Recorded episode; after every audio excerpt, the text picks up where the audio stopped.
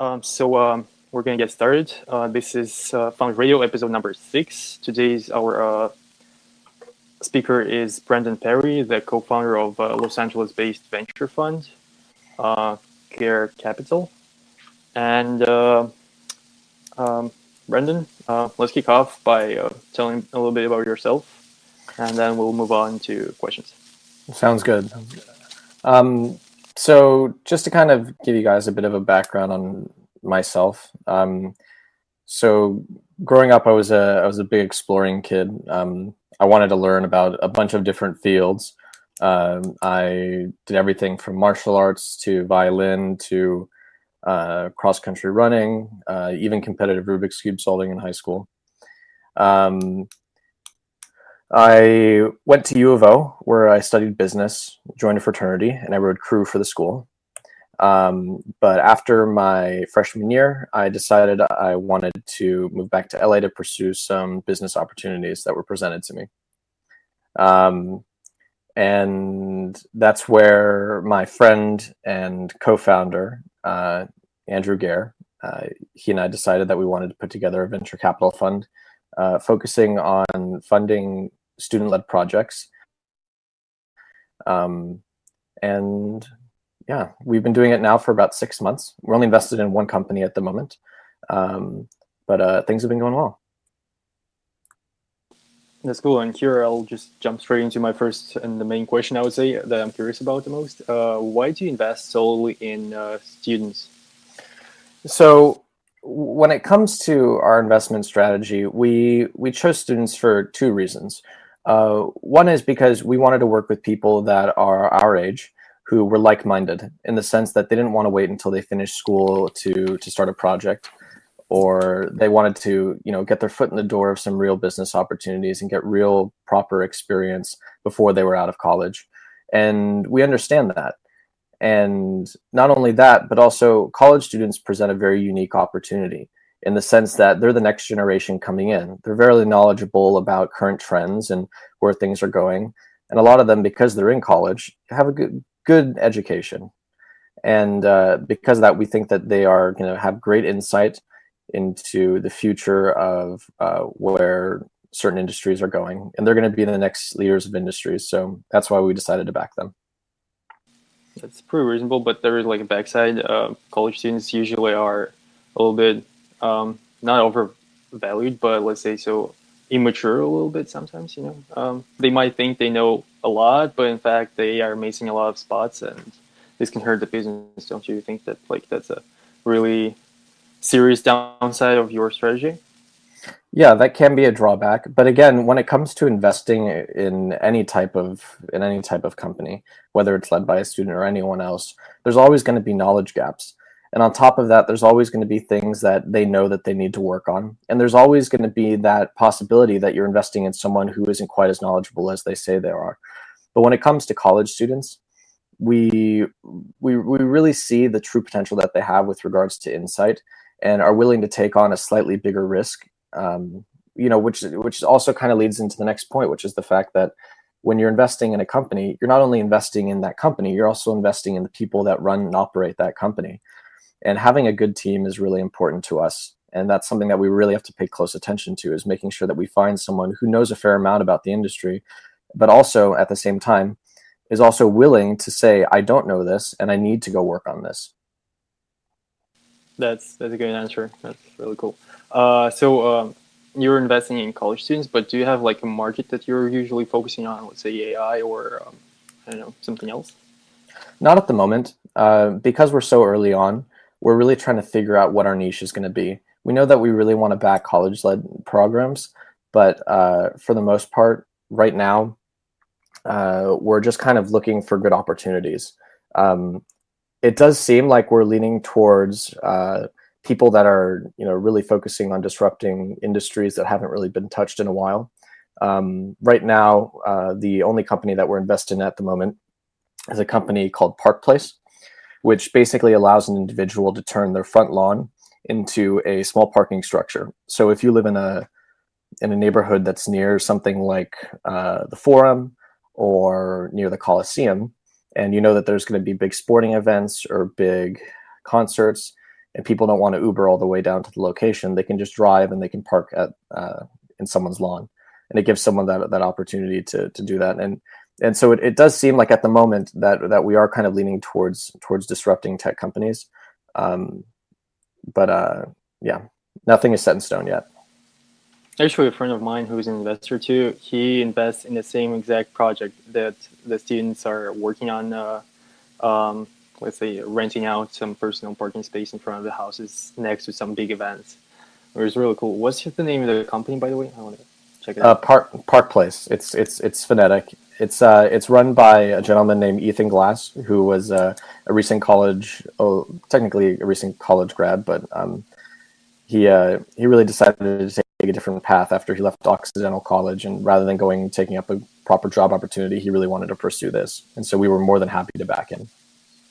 That's awesome. Yeah, I love I love the idea. So speaking of the the fact that two investors that I know are investing in the same kind of project, do you think there's like some trend in Los Angeles right now? I I don't want to say that there's necessarily a trend in the in the local area, but I think what's definitely happening is, you know, th- this this market is something that think about it, you really have to do some hardcore guerrilla style marketing and go door to door knocking on everyone's houses and and say, would you be interested in in trying this? And a lot of them are hesitant at first. They're like, oh, really? Do I want to let someone park on my freshly mown grass?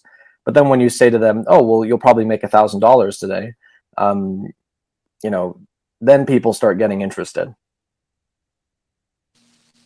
That makes sense too. Uh, so you said that you're one of the approaches is guerrilla marketing. So, uh, what's the approach that you're taking? Are you forcing uh, your startups to make sales right in the beginning? Are you like following the lean startup model, or are you just letting the founders do whatever they think is most useful? Well, we we, we kind of have this uh, mentality, which again, nothing is set in stone. We're so early stage, but we kind of like the idea of investing in college student projects. But we do want to find some projects that are either really close to revenue or already producing revenue. And in this case, with regards to Park Place, they are already starting to generate revenue, and because of that, we had no problem investing in them. And they're they're it's it's a very simple business model, and and um, yeah that's that, yeah, that, that's our position. Yeah, the simplicity sounds really like a good point here.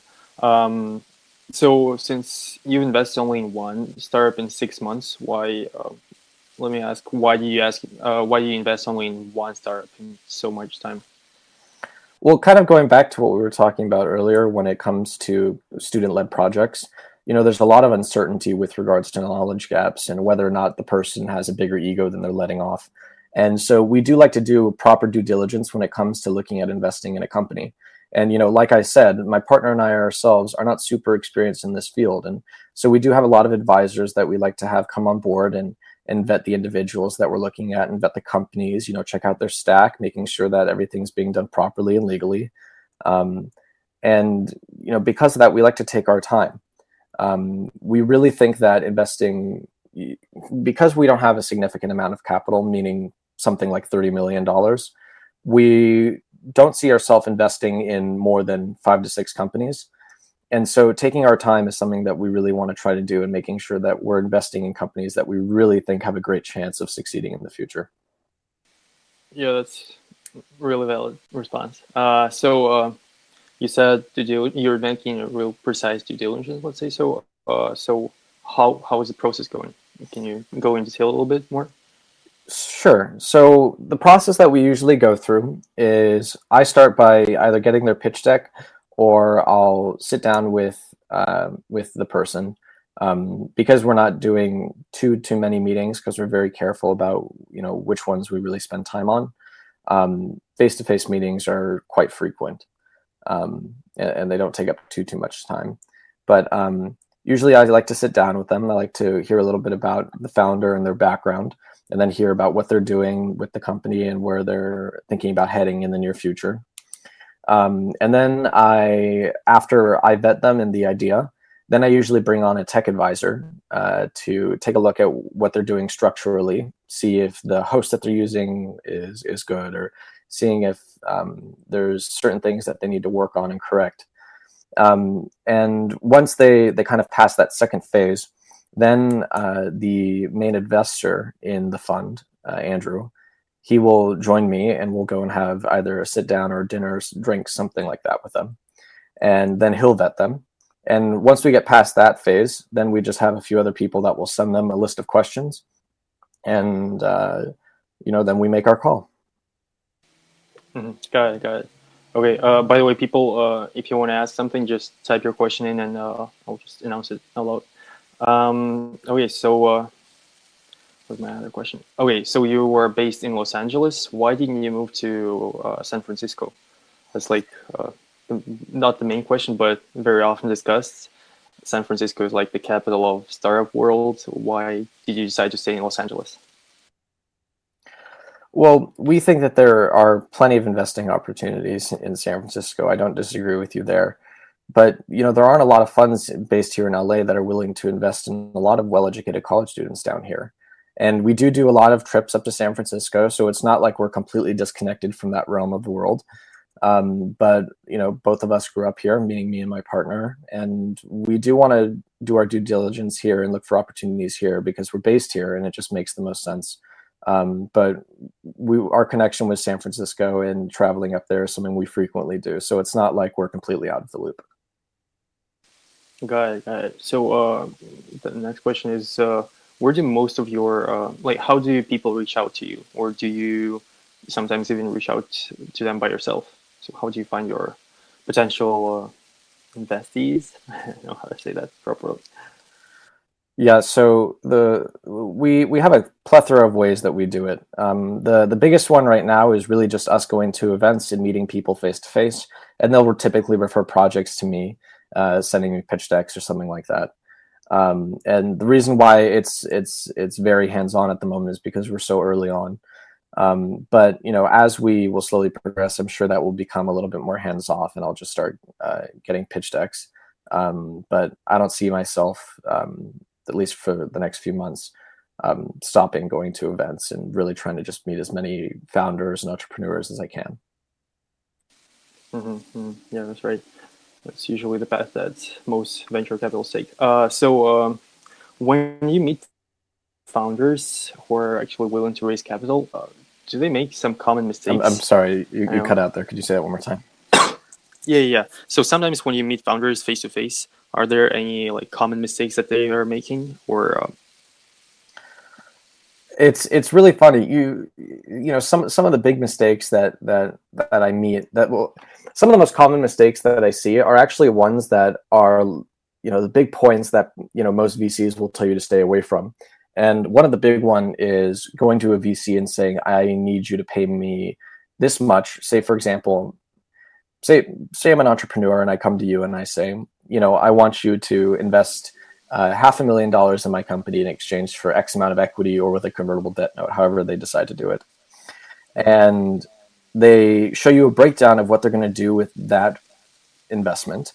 And you take a look at it and you realize, whoa, $50,000 is going away to a salary. Now. I know that sounds, you know, absurd when you think about it because they're asking for, you know, one tenth of the investment to be basically pocketed.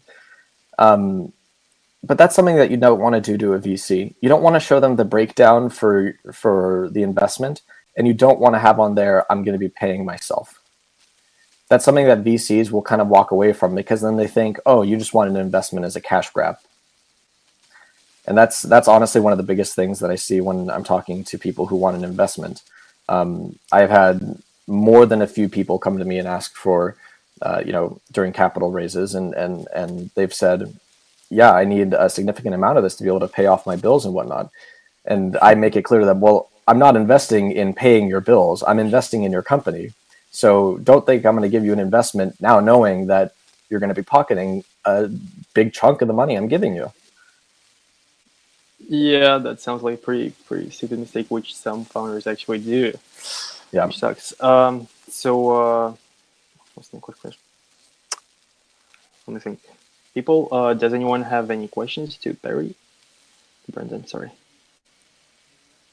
someone's typing. Uh, while they're typing, I want to ask you. Uh, so, how do investors, oh, I mean, not investors, but founders, stand out to you? So, like, are there any cases that you actually like remember, remember really hard? So, like something really special? Um, I think the best one from the I don't have any specific examples that come to mind, but um, the thing that really stands out to me is someone who has a good idea, um, someone who can really identify a problem in a market or a problem that we can now solve with modern technology, and uh, you know that's something that really appeals to me, especially college students that are already thinking about that. Because you know, like I said, those forward-thinking college students are going to be the leaders of industry, and you know, hearing someone that's like-minded with regards to thinking about where things are going, where current trends are going, and what technology could do for current industries. You know, that's something I really admire, and that's something that really sticks to me. Got it. Got it. Okay, so um, the next question then would be. Uh, hi guys, can can I have some questions? Yeah, sure, sure. Yeah, so my first question about the NDA form, how often do you sign with startups and like how is this process go with you? And uh, second question, if, if you work just with students or with people who just quit the college and do their startups, like the, the age, do you have the age preference or like something like this?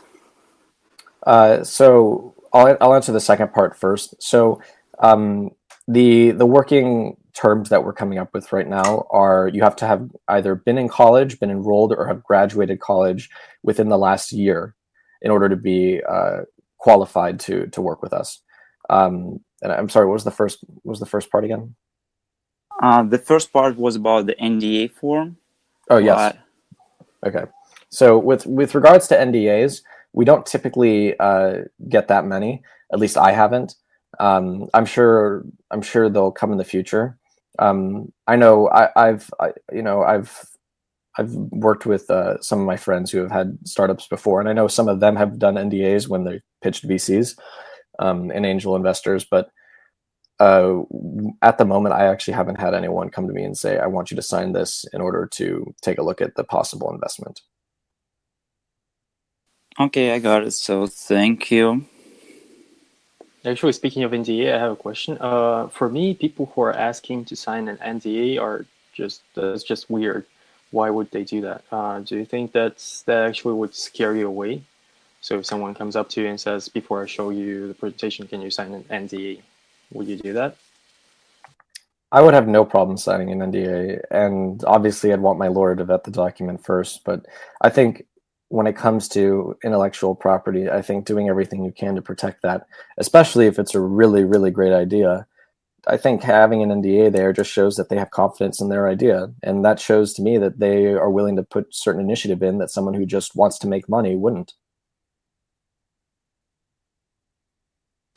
Yep, reasonable.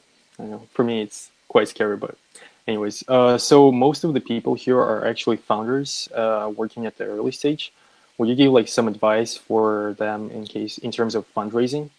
Sure. Um, I think obviously something that we talked about earlier is number one, do not go in there and say, I want you to pay me a salary. Um, that is going to turn a bunch of heads. People are just going to walk away. Um, the next thing is make sure that you have a very, very clear point on what your idea and the function of the company is. Because if an invest if an investor can't thoroughly understand and see how what you're doing is disrupting a market or creating its own new market, an investor is likely just going to step away. Also, make sure that you really understand the market that your investor is investing in. Don't go to someone who's investing in tech and say, "I want you to fund my coffee shop."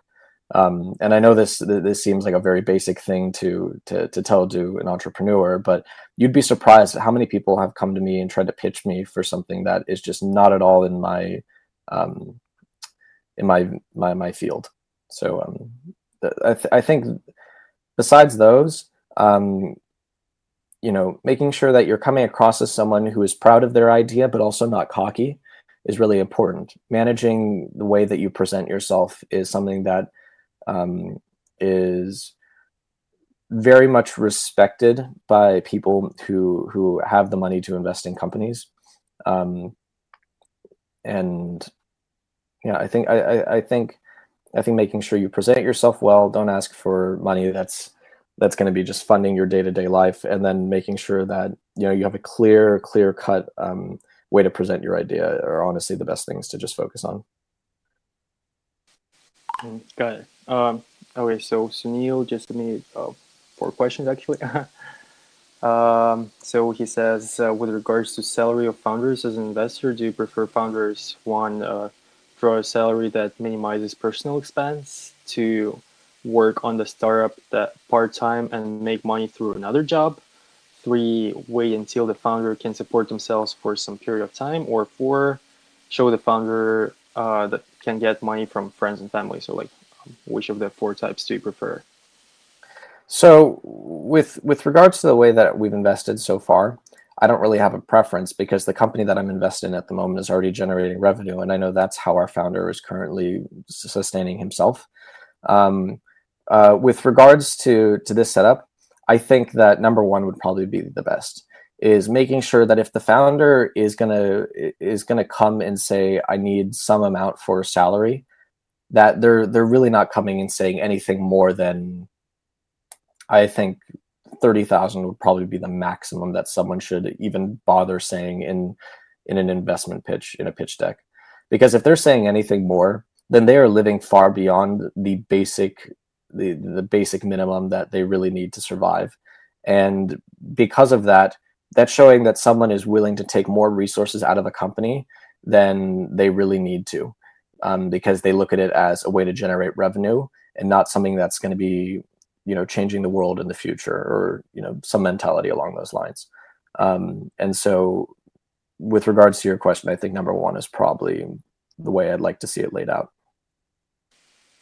Mm-hmm. got it uh, that sounds reasonable really uh, so actually i was curious myself how does uh, uh the relationship between other investors in the startup environment work so do you like have close relationships with them or are they like arguing for deals? Uh, how does this work?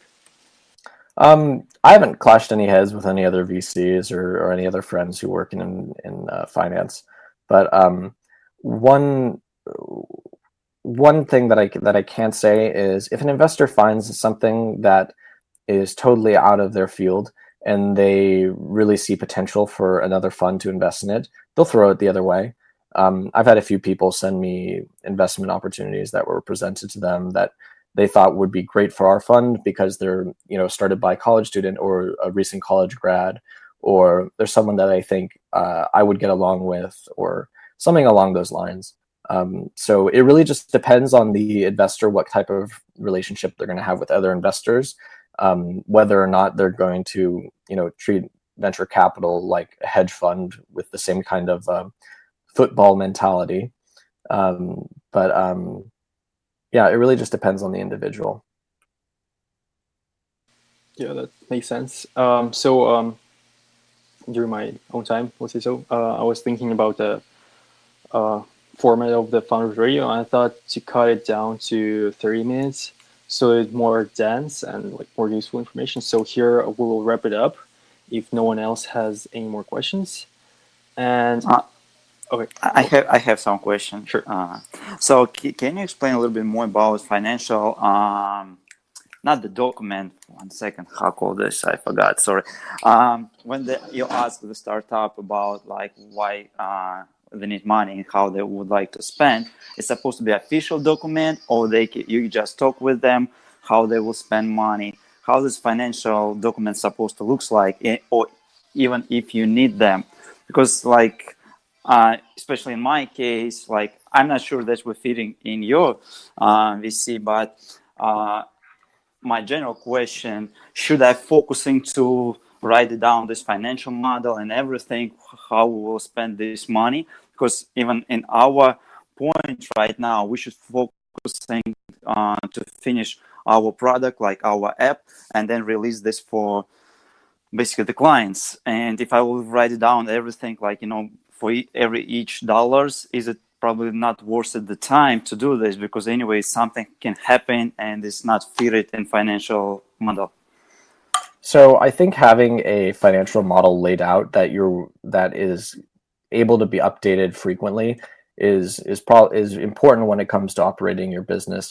But uh, when it comes to pitching an, an investor, um, I think it's important that the person that comes to me, number one, is very knowledgeable on their current financial situation and they don't need a document laid out in front of them in order to say oh these are my situation this is the situation with regards to what we need for our marketing budget.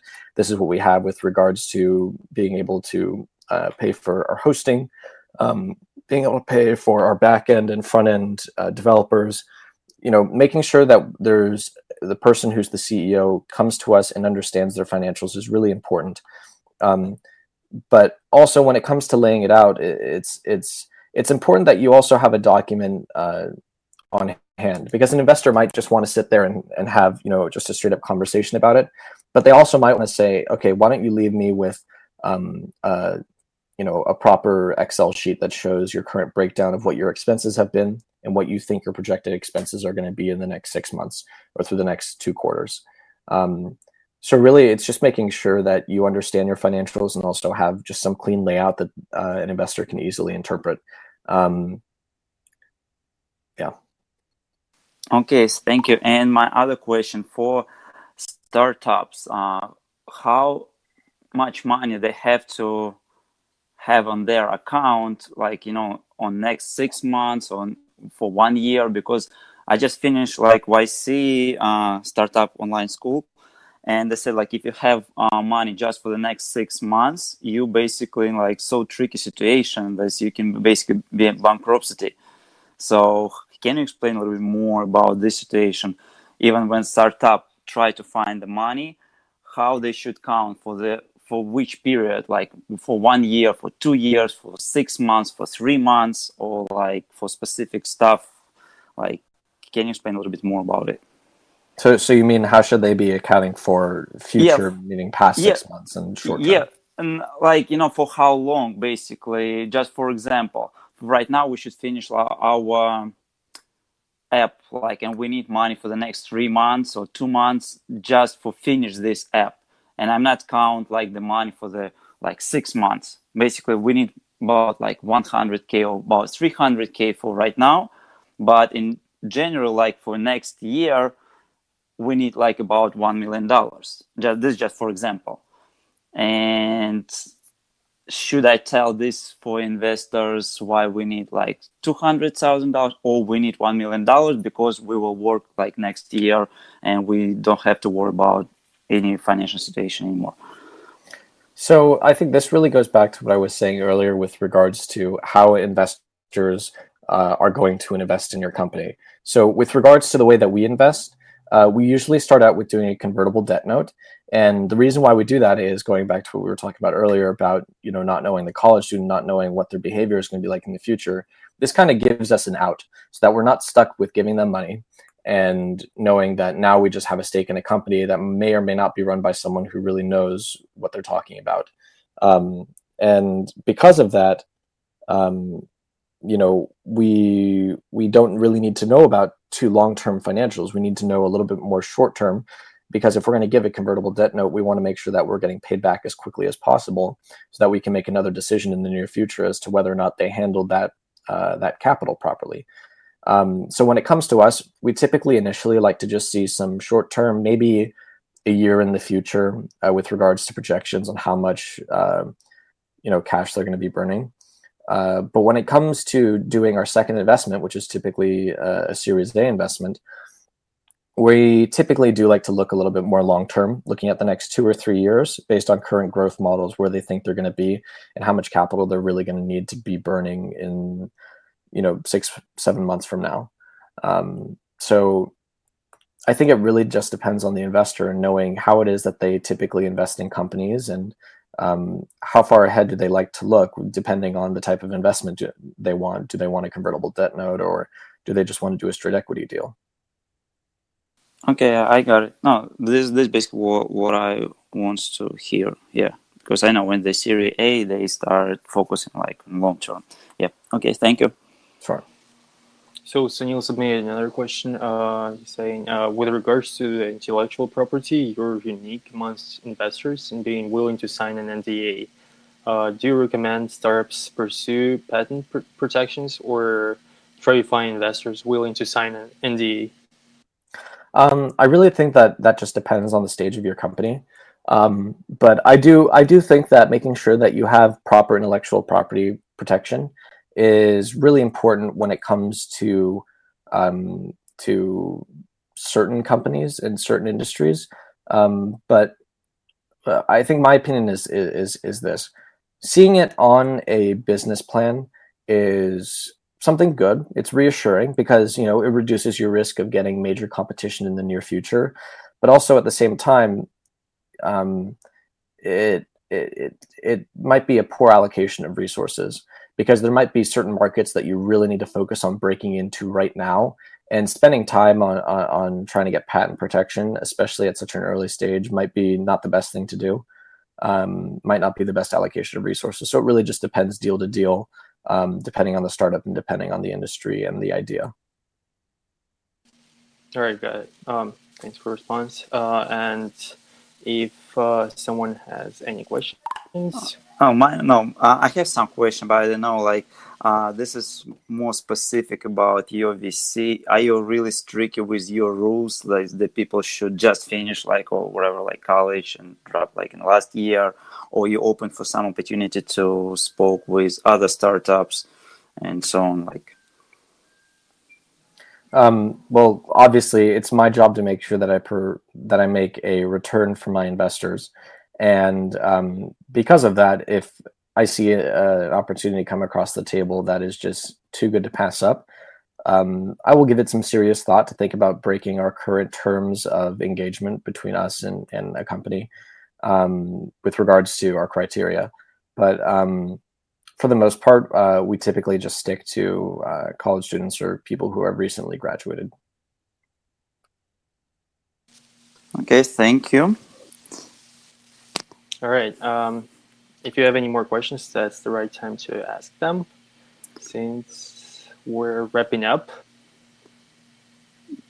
I have just only one question. I would like to talk a little bit more further, like about just specific my project. Like if you're interested and just or maybe if you have time to give me some feedback and so on.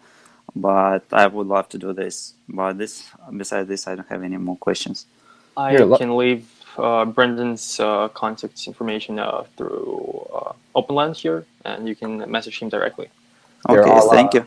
I'll type my email right now, just so that okay, all you guys can have it. All right, awesome.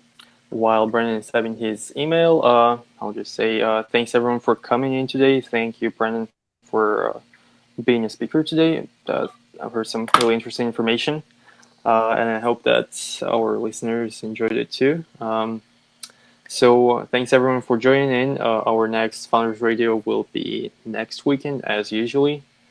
And uh, this is it. Thank you everyone for joining and have a good weekend. Thank you so much. Have a good one, you guys.